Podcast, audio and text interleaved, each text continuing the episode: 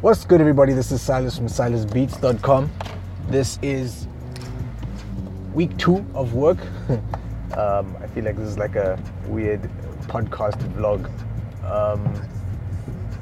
So this is week 2 of work. This is Monday, and surprisingly, I'm not as tired as I was at the end of the day last week. I'm a bit alert, like I'm ready to head home and get some work in. Now because I'm out and I'm traveling more, I need to get admin stuff done as well. So now, I had to get my car washed and all sorts of little extra admin tasks. But I'm just gonna have a quick meeting. I have a business meeting, and then after the business meeting, I'm gonna be heading home to sort out some mixes. So what's been happening is throughout the day, my list of tasks has kind of grown. This is why I kind of wanted to finish all the weekend stuff. I had such a hectic weekend. I had the producer meetup. From there, I mixed like 5 or 6 tracks. I had 3 recording sessions. I was supposed to have more, but some people dropped out. And now I am essentially just, I'm just dealing with the day-to-days as they come, and hoping that in between all of that, my artists follow through with payment and they sort me out. But yeah, a lot of trying to grow the brand and whatnot. Also, I don't have as much time as I had before to work on brand growth. So I'm getting a lot of ideas and I'm hearing a lot of things, but implementation is tough because of time.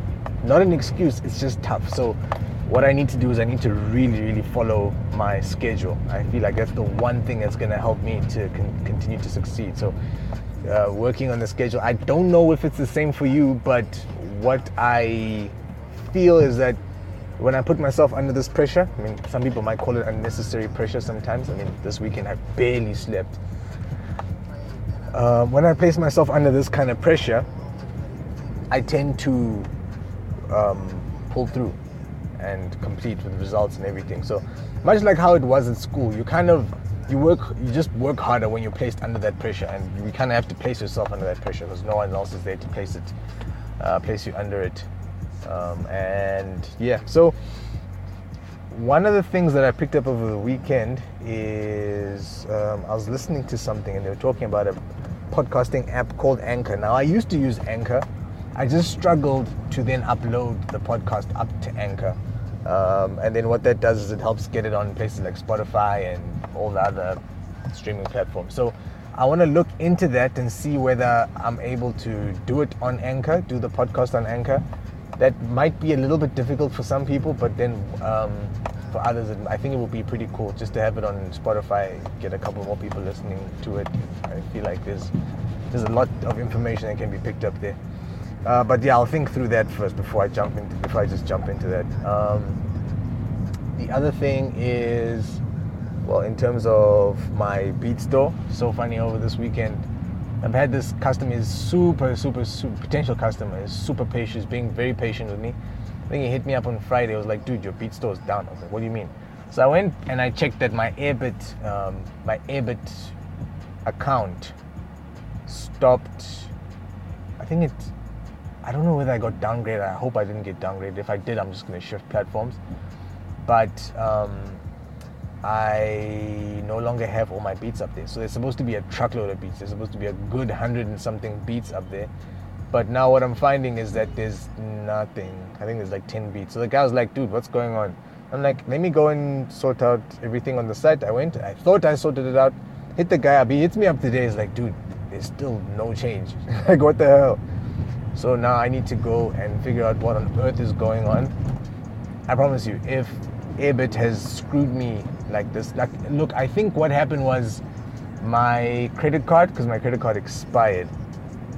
I think it expires after, I don't know how many years it is. I think it's 4 years or 5 years. Then you just get a new credit card. But now what I've been doing is I've been systematically updating my information on each place. Now with Airbit, it was just a little bit, I don't know, something happened. The payment didn't go through anyway. What they did is they downgraded my account, which I understand.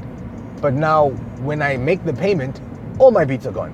So I'm out. If that's the case and all my beats are gone, then I'm out, definitely. But if they're back, then I'll continue using Airbit. And then what I'll do is then I can give updates as to how BeatStars is going. Because it seems BeatStars is what people are using to get their beats out there. I might actually just need to follow suit and just start pumping beats onto BeatStars and just hope and pray that I pick up on a couple of sales. It's just kind of difficult when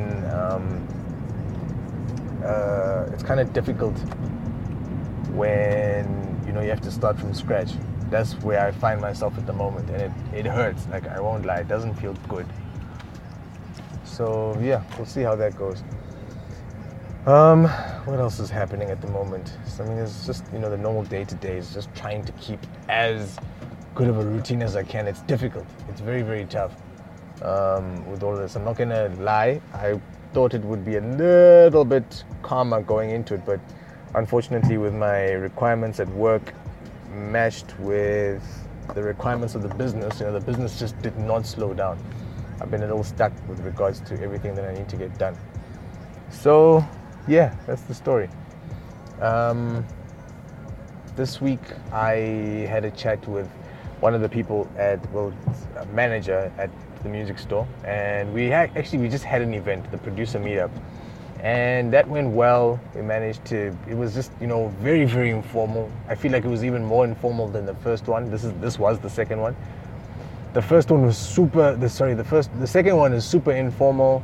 We spoke through a couple of things. Look, I don't know whether people found it informative or like really informative, but we're going to continue having them, but we're going to try and create some structure around it and see whether that doesn't help things a little bit. But that's a meetup that happens here in Joburg once a month. We've kind of just set it up to be once a month. Before, we were trying to have this thing happen I think it was every quarter. But then we decided it's not difficult to put together. We just need a venue. We just need to get people in there. Then it's all good. So now we're having it once a month, but we're gonna try and make it a little bit more interactive and that kind of thing. So that I'm doing now primarily to brand build. There's no charge.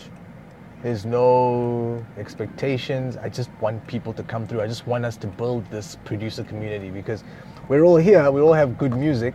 We all have different understandings of the music industry, and it's mad important. It's mad important that we have some kind of fellowship going on where we are exchanging ideas, exchanging equipment, exchanging everything, so that we can get the best results out of everything that we're doing.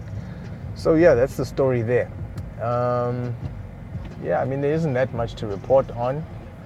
Besides, the whole BeatStars, Airbit payment situation.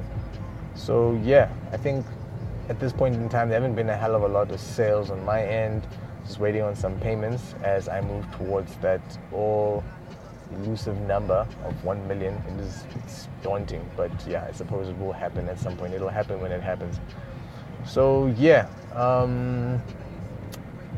I think if you wanna hit me up, if there's anything in particular you wanna discuss, you can hit me up. If you are in the Joburg area and you happen to hear this, let me know, and we can keep the conversation going. Peace.